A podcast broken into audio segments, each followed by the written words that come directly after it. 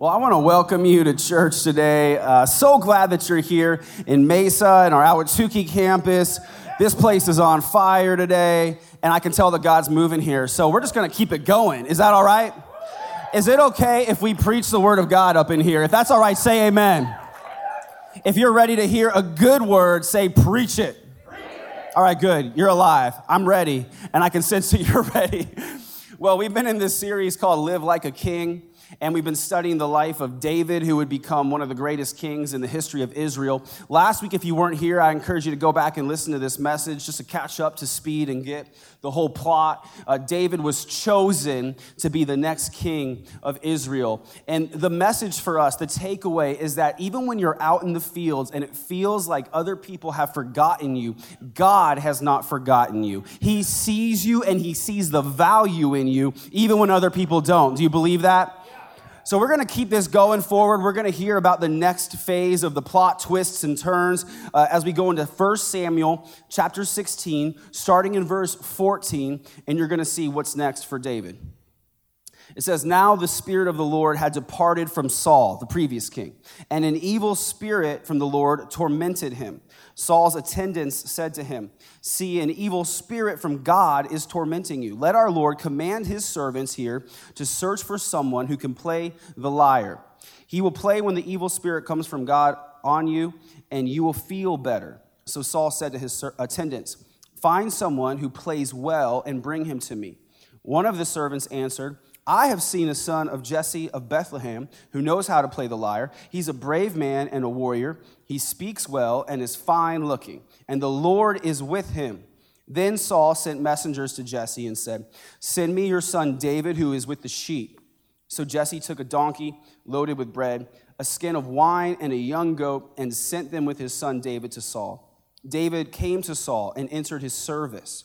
Saul liked him very much, and David became one of his armor bearers. Then Saul sent word to Jesse, saying, Allow David to remain in my service, for I am pleased with him.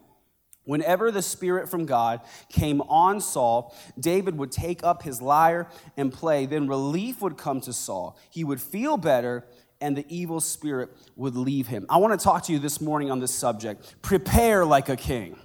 There's a season of preparation that God will allow us to go through to prepare us for what is before us. And in this passage, we're going to see some values and some principles that apply to our lives and teach us how to prepare like a king. Let's pray. God, we thank you for your word. We open our hearts to receive it, speak truth to us, and help us to become more like your son, Jesus. In your name we pray. Amen. Amen. Does anybody here hate to wait? besides me, all right? I hate to wait. I'm working on this. It's a problem a little bit, but patience is not my strong suit. I think I might have inherited this trait genetically from my father, so it might not be fully my fault. But growing up in the Visconti household, when we would go out to a restaurant, I still remember, you know, if you hear those dreaded words, there will be a short wait. Uh, it can cause an emotional reaction in you, you know. And when you're hangry, 25 minutes feels like 25 years, right? So I remember my dad, he would say, Come on, let's get in the car, we gotta go. It's too long. And I remember thinking, But dad, by the time we get somewhere else to eat, we would have gotten sat down in, in that restaurant. So what, what are we doing? But I understand, I hate to wait. I want things to be fast. I don't just want fast internet. I want super fast fiber internet, you know? Like one gigabit per second. I don't want next day shipping. I want same day shipping. I'm tired of next day shipping, you guys. Like, how spoiled are we? I want a drone to drop the package in my lap 15 minutes after I order it. Amen? I believe it's possible. He can move the mountains. I hate to wait. I hate it. And I, I think sometimes God lets us wait to prepare us for what's coming. It's good sometimes that we have to wait, isn't it? It's good that when a mother is pregnant, that baby doesn't just pop out nine days later. You need a little time to prepare, like prepare a nursery. Dad's got to prepare for the fact that he's now not the most important person in the house in his mind, right? Like everyone has to wrap their minds around this. It's a good thing that when a president is elected, there's a season of transition for the government so they can prepare for the changes. It's a good thing that when a pastor graduates Bible college, he's not just put in charge of a whole church right away. He needs time to prepare. The preparation is so important. And I believe that God has great things in store for you. He has called you and chosen you for a general and specific purpose. Generally, we're all called as believers to build the kingdom of God and preach the good news. But specifically, we're all in the process of discovering God's special purpose for our life. And if you want to be successful, if you want to make an impact, if you want to be used by God to your fullest potential, you have to learn the power of preparation. So I'm going to give you five keys today, five principles that will help you to prepare like a king. If you're a type A note taker, you're going to love this message It's for you, okay? And I'm about to go on an alliteration rampage, so I'm not apologizing. Number one, prepare with patience. Patience is important. David was anointed to be the next king. And then, instead of going straight to the palace, he went back out to the fields to take care of sheep. Saul didn't just lose his throne right away, even though he had lost the anointing of God. So now David is out in the fields taking care of sheep. And if I were him, I would have been mad, right? Like I would have been, I got anointed to be king, you all. I don't take care of sheep anymore. Someone else can do that job. Future king right here. He was sent out to take care of sheep, and how bored would he have been? I'm sure he was so bored. I'm sure there were a lot of thoughts racing through his mind, like, I just can't wait to be king. And he was probably thinking, man, I'm gonna do great things when I'm king. I could help people, I could change things for the better. But yet, all he really had to do in the moment was look at sheep. And sheep are dumb. So all you could do, smell sheep, feed sheep, protect sheep, sing to sheep, count sheep. I mean, whatever it is. And yet, I believe that God used that season in the fields to prepare him for the palace. In 1 Peter 5 6, it says, So humble yourselves under the mighty power of God, and at the right time, he will lift you up in honor. It was humbling to go back to those fields, right? And oftentimes we go through seasons that are humbling where we're waiting for God to come through for us. We've got a dream, and it's a great dream, but no one else is really excited about your dream yet. So you're just waiting for other people to, to get on board with you, and it's humbling. Maybe you're in a season where you felt stuck, but you need to trust God's timing that at the right time, He will lift you up in honor. You got to be patient. You got to be patient. The fruit of the Spirit love, joy, peace patience, goodness, kindness, gentleness, faithfulness, and self control. Like, I don't know about your spiritual orchard, but mine does not specialize in the fruit of patience. I got some in the back, I think, but it's not my specialty. You know, but patience is so important. I think of the fruit of the Spirit and patience. I, I think patience is like a kale salad, you know? Supposedly it's good for you, but it's not really fun to eat it. My, my wife has been giving me kale salads, and I've learned anything tastes good with enough dressing on it. Amen? You hear what I'm saying? Sometimes you have to season your season of waiting with faith that God is working. David did not try to speed up the process on God. He was patient. And listen, oftentimes when you rush ahead of God's timing, you find that you've gotten yourself to a place you did not want to go.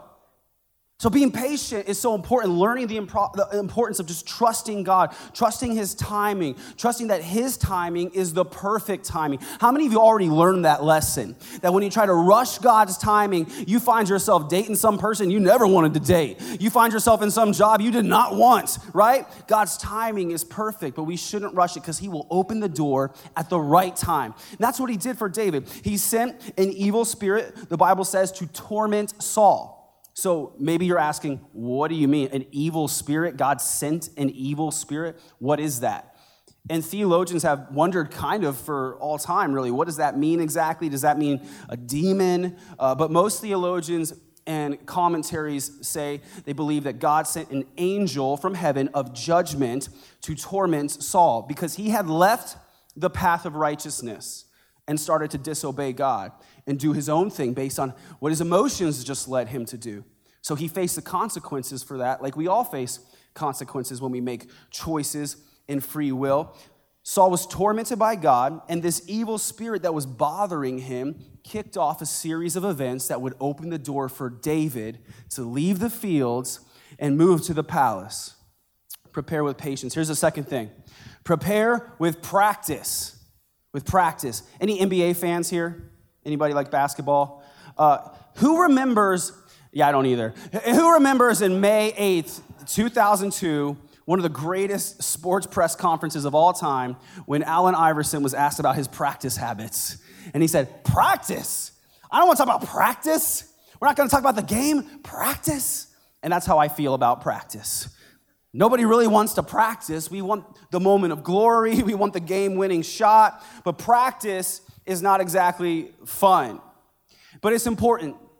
And we know that because in this passage we see some important details that King Saul said to his servant, Find me someone who plays well. In other words, find me someone who's good, who's excellent. And, and, it's important to be excellent as we serve the Lord. And as much as it's up to us, don't you want to be excellent in everything that you can be?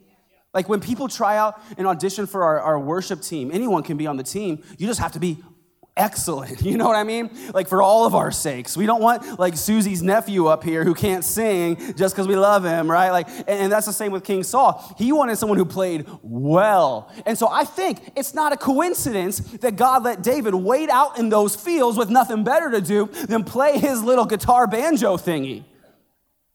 Right? And in that process, he developed excellence and skill. God will give you gifts but it's up to you to develop the skill to use those gifts to your fullest potential. Malcolm Gladwell recently popularized the idea that it takes 10,000 hours to become an expert at anything.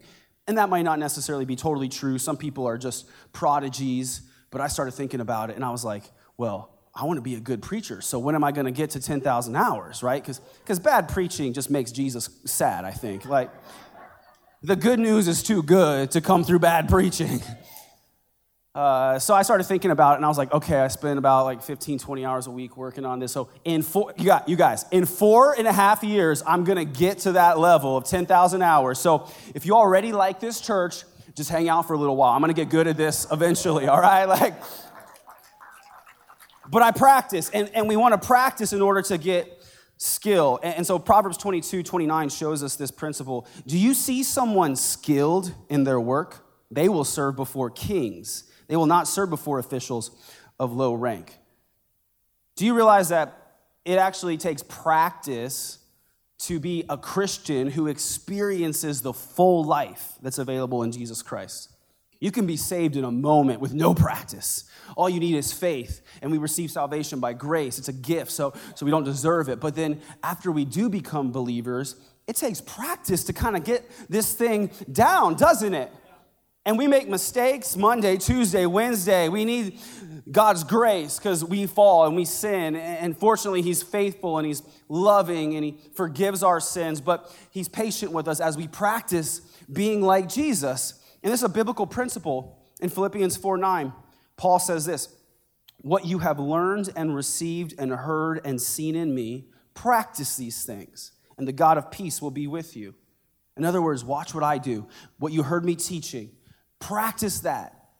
You, you won't be perfect and, and you'll fall at times, but, but over time, you'll start to get this thing under control. You'll get better at this thing, he's saying. God's gonna build you, he's gonna shape you. You're just clay in his hands. So the more you give him time and the more you practice, the more he's gonna shape you to be the version of you he made you to be. So trust Him and just practice. Practice speaking life to people. Practice forgiving people who don't deserve it. Practice being generous even when you're afraid to be generous. If you'll practice worshiping God, it'll start to feel more natural, but it takes practice. We all want to celebrate those game winning touchdown throws, but we don't want to watch that guy practice for 40 hours a week, right? The touchdown throw is glorious, practice is tedious. But listen, if you want those moments of glory, you'll have to be willing to put in the years of practice. But I believe it's worth it. It's worth it to be prepared for your calling. The more you practice, the higher you can go. Number three, prepare your public image. And this might kind of catch you off guard at first because you're always telling me, Pastor Ryan, don't worry about what people think about me. Okay, well, I'm allowed to contradict myself. You should worry somewhat what people think about you. And some people worry too much what people think and it can paralyze them, but other people that they should worry a little bit more. you know what I mean? You can't always control what other people say and think about you, but you can control, you can work to build a good reputation. And having a good reputation is not shallow. That's not a shallow thing to want that. It's a biblical thing to want that. Remember what happened with David and Saul? King Saul said, Find a guy who plays well. And then who spoke up? It was a servant. A servant spoke up. Oh, I know a guy. He knew a guy. Like, you have a guy? He knew a guy who had a good reputation. He plays well and he speaks well. He's good looking. And the Lord is with him. This servant spoke up and opened that door for David to get to the palace. And as I read that this week, it made me think about something. Side note, you should probably be kind to everyone. Don't just be kind and respectful to the people in high places. Because oftentimes it's the person we're not paying attention to who helps us get to the place that we want to go. And God, God highlighted this for me in a funny way. Uh, last week, I went to a conference um, right after church on Sunday, and there, there were these speakers there, these pastors who I really look up to, these guys who've just done great things, and I admire them, and, and I, I want to be like them in a lot of ways. Uh, and so I'm there with like thousands of other people, and we're just you know taking it all in and one at one point i walk in uh, and this guy one of the conference workers he just pulled me aside and he was like ryan do you want to go back and hang out with the speakers, with the pastors? I was like, Yes. Yes, I do.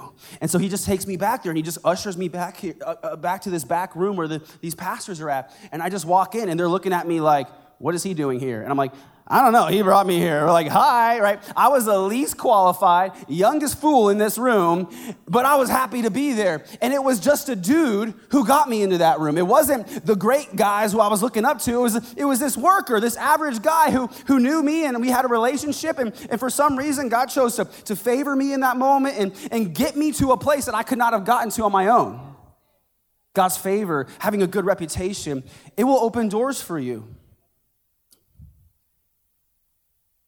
We also see this play out in the New Testament church.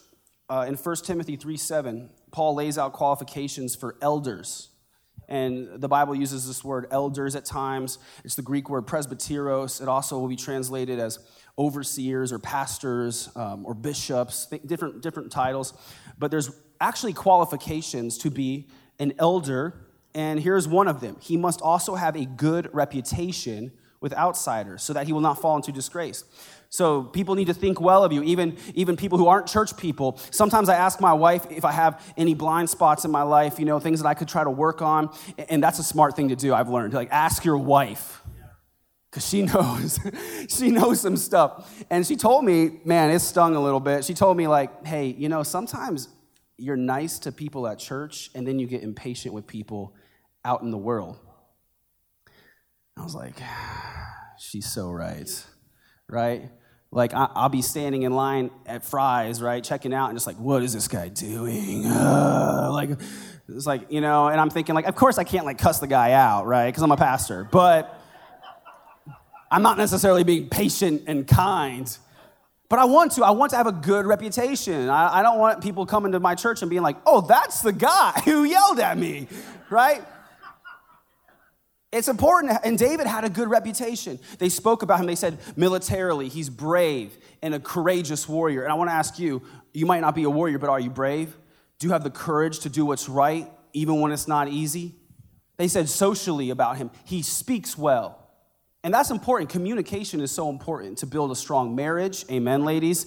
To be successful in the workplace, to raise kids that know and love Jesus. You've got to be able to communicate. Don't be the strong silent type, be the strong communicating type. Yeah, some, some, some wife came to church just for that today. She was like, that's what we needed. Let's just call this thing off now. They, they said this about David that physically he was fine looking. He's fine, right?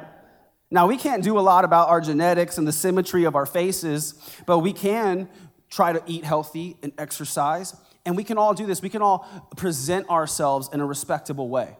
It doesn't mean you got to wear Gucci or Armani or dress expensive, but, but just, you know, presenting ourselves. And we're casual. This is Arizona. You can wear flip flops to church, but like, but there's a difference between being casual and sloppy, isn't there?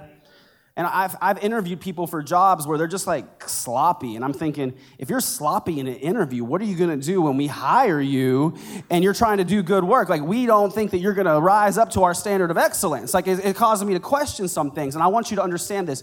If you're a part of this church, we have a clothing closet, we call it, at our Ahwatukee campus. So if you don't have nice clothes that are, that are clean and, and without holes or unworn, like we have these practically brand new clothes that we'll just give you for free for a job job interview. You do not need to walk around with holes and stains on your shirt. We want to clothe you the way that God sees you, and we'll do it for free. So just let us know. And they said about him spiritually, God is with him. Spiritually, the Lord is with him. And that is probably the greatest compliment that we could get, isn't it? That people would look at you and say, That's a man, that's a woman after God's own heart. And I'll tell you what is better than hard work I'll tell you what's better than good luck the favor of God on your life.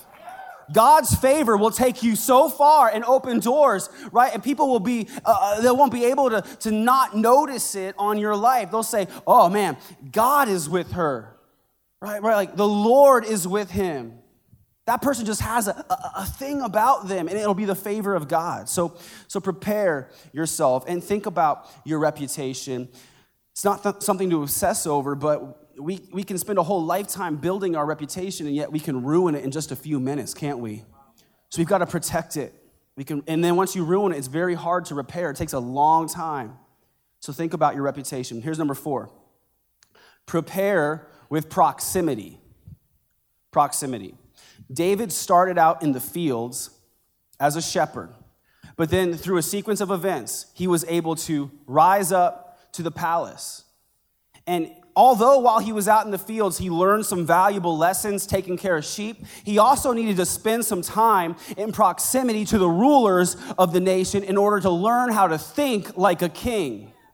And so when he went to the palace, he got to be in proximity to King Saul. The king liked him. The king said, You can be my armor bearer and my living Spotify, right? You're gonna play music for me over in the corner whenever I need it.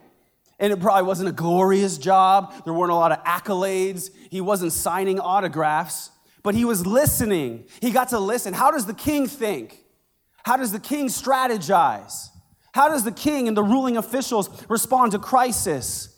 I, am picking some things up. I'm learning some things I could not learn taking care of sheep, right? Be in proximity to people who have the skills that you need. Put yourself in proximity to leaders who you can emulate. Put yourself in proximity to men and women of God who you can follow as they follow Christ.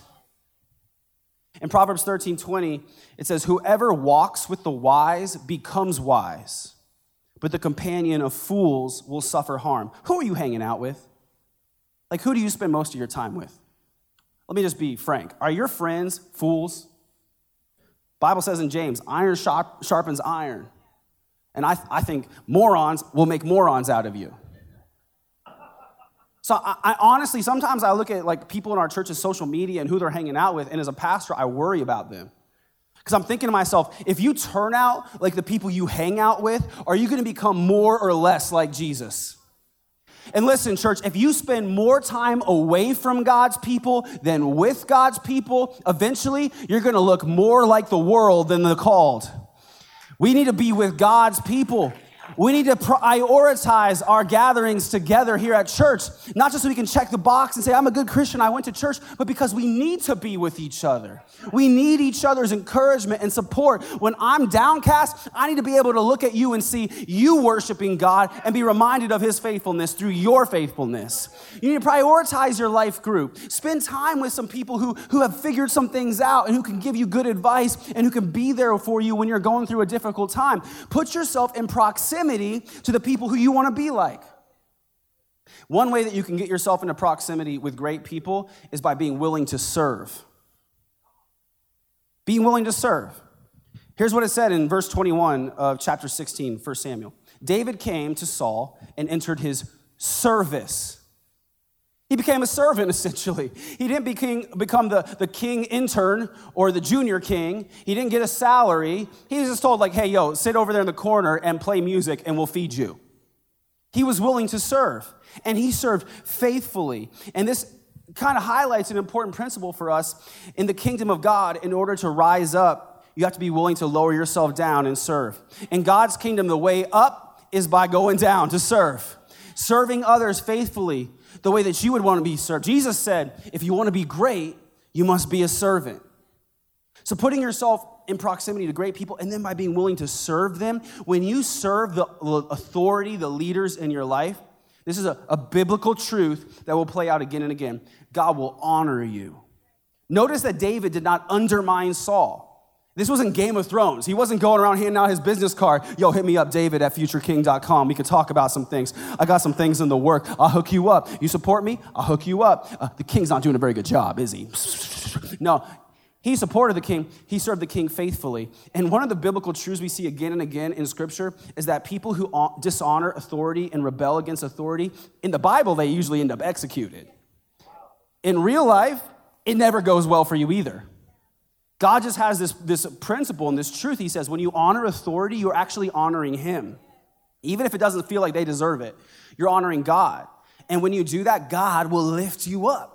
And we see that truth. And that's what also happened for David. God lifted him up. He was willing to serve. So take that, put that into practice in your own life. And here's the fifth thing as we prepare for our future prepare with Holy Spirit power.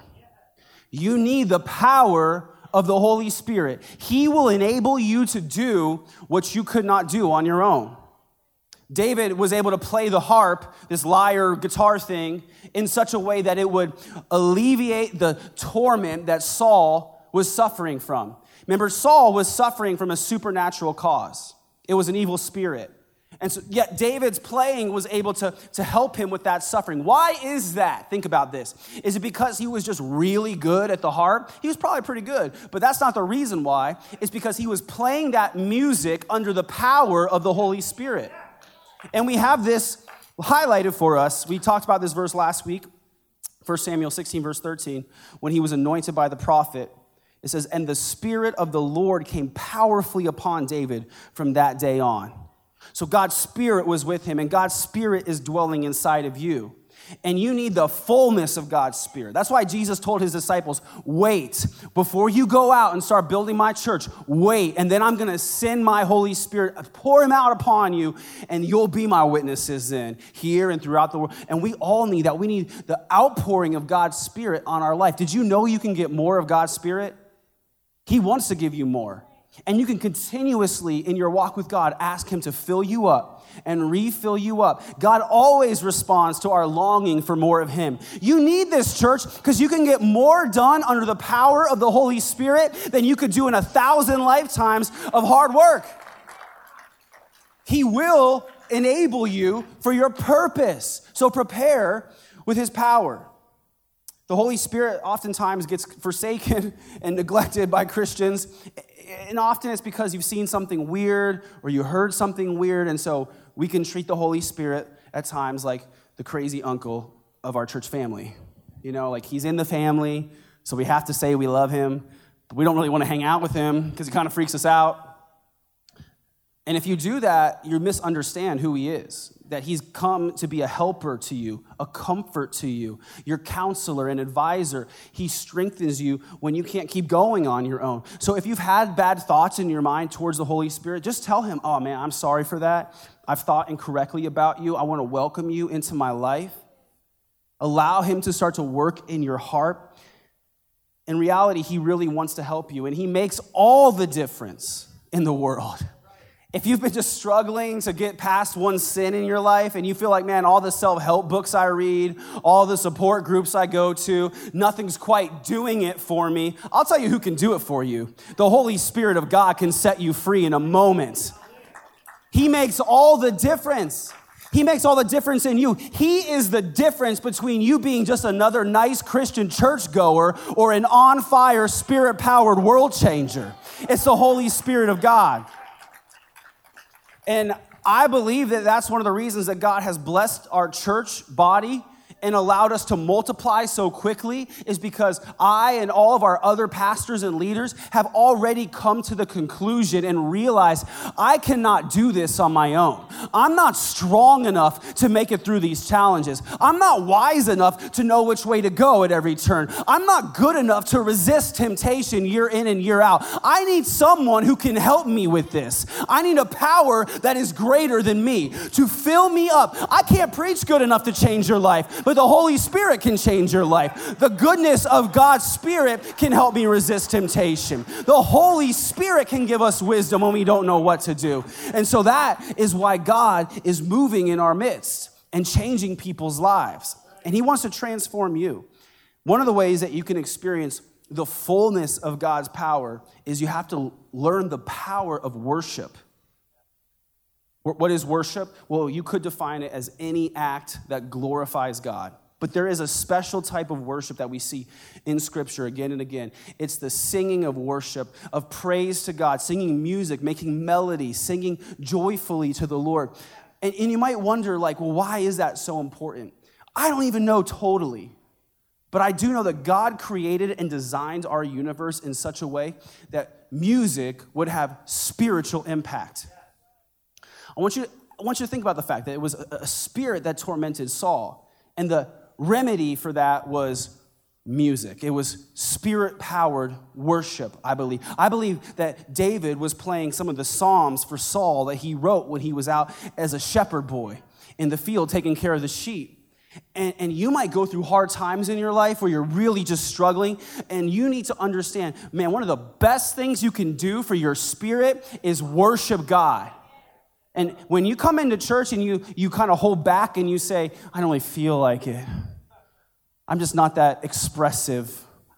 And That's not really the kind of person I am. And maybe you grew up in a, a religious background that was not expressive in worship, that kind of was reserved. And, and I want to encourage you to, to open yourself up and allow God to do something new in your heart through worship. I can tell you at some of the most broken moments of my life, what I was able to do, the only thing I could really do that would help was put on worship music and listen to it and soak in the truth that was being sung over me. And I believe there are spiritual, supernatural implications when we worship God. I want to encourage you to be a part of this church and learn how to worship. Learn how, right? You can be one of those weird people who raises their hands, right? You might be like, why are people raising my hand, their hands? Do they have a question or what's going on, right? But it's just natural human instinct when you're victorious to say, We win. It's, it's natural when you surrender to say, I give up, like, I need your help, God, right? It's natural to long for and, and re- reach up to God and say, I need you. It's natural to pump my fist in victory. And I want to just get you to, to think differently about this that, that, man, I'm raising my hands up to God like a lightning rod. Hit me with your power, Lord. I need it. I'm open to it. I'm going to sing out at the top of my lungs, even if it doesn't sound good to my neighbor neighbor? I don't care because I'm getting a Holy Ghost makeover inside. Let this be a place where you come and learn how to worship and then take that from here into your home, into your car. And when you go through a difficult moment or situation, or when you're ready for God to start to work in your life and speak to you and give you guidance, man, kick on the worship and just start to sing out to God. Just sing out that you love Him and that you trust Him, and you can sing some of the songs you've learned in church, or, and God will work through that. God will work through that. We need God's power in our life. Worship ushers us into the presence of God where we experience his transforming power. And I can show you another example in scripture where this is true. 2 Kings 3:15. This is the prophet Elisha. He says, "Now bring me someone who can play the harp." While the harp was being played, the power of the Lord came upon Elisha. This is one of the most powerful prophets of God in the history of the Old Testament. And yet he was about to work on behalf of God and he was calling the worship team, like, yo, I need some people to come out here and start playing some music because I'm ready for God's power to drop on me, right? He knew I need, I need to worship right before I get ready to, to move and work on behalf of God. So, so worship. And worship is the thing that will get you feeling better. Like it, it worked for King Saul, right? And he wasn't even in a good place with God. It'll work with, for you, even if you're not in a good place of God. You can just start to sing out, and your feelings will follow your proclamation. I want to take this moment and I'm just going to invite you to stand as we close out this message. Uh, we've been talking about God's power, and we all need God's power in our life, but the most important experience with His power that we'll ever have is His saving power, the transforming power to raise us spiritually from the grave, to forgive our sins, and give us eternal life. So maybe you're here right now and you feel far from God. Maybe you've never given your life to God or submitted your heart to Jesus and invited Him into your life. Maybe you did that once a long time ago, but you've been running from God. I want you to know that He has you here for a purpose. And if you feel Him drawing you in, that is the Holy Spirit who draws you to Jesus and says, Just give me your life and trust me. I want to love you and favor you. I want to show you the way to go and bless you. Just give Him a shot. So I, I, I want to give you a chance if this is your moment, if this is your day to be saved and forgiven and know I'm going to be a part of God's family, I'm going to be made royalty through Christ. Let's bow our heads just between you and God. If you're like, that's me, I want that, then pray this prayer with me. Just say, God, I know that I've sinned and that I need your forgiveness.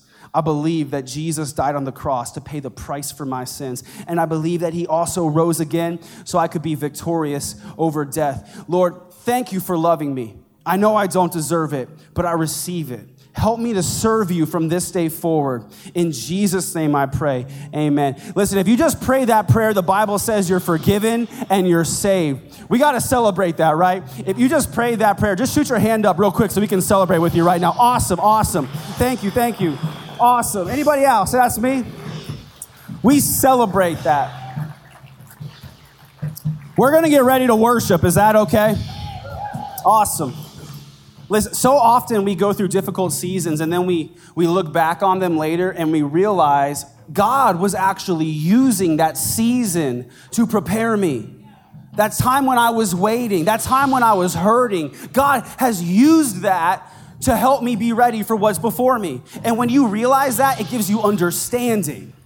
But I thought to myself, when you can recognize that season while you're still in the middle of it, that gives you peace that passes understanding.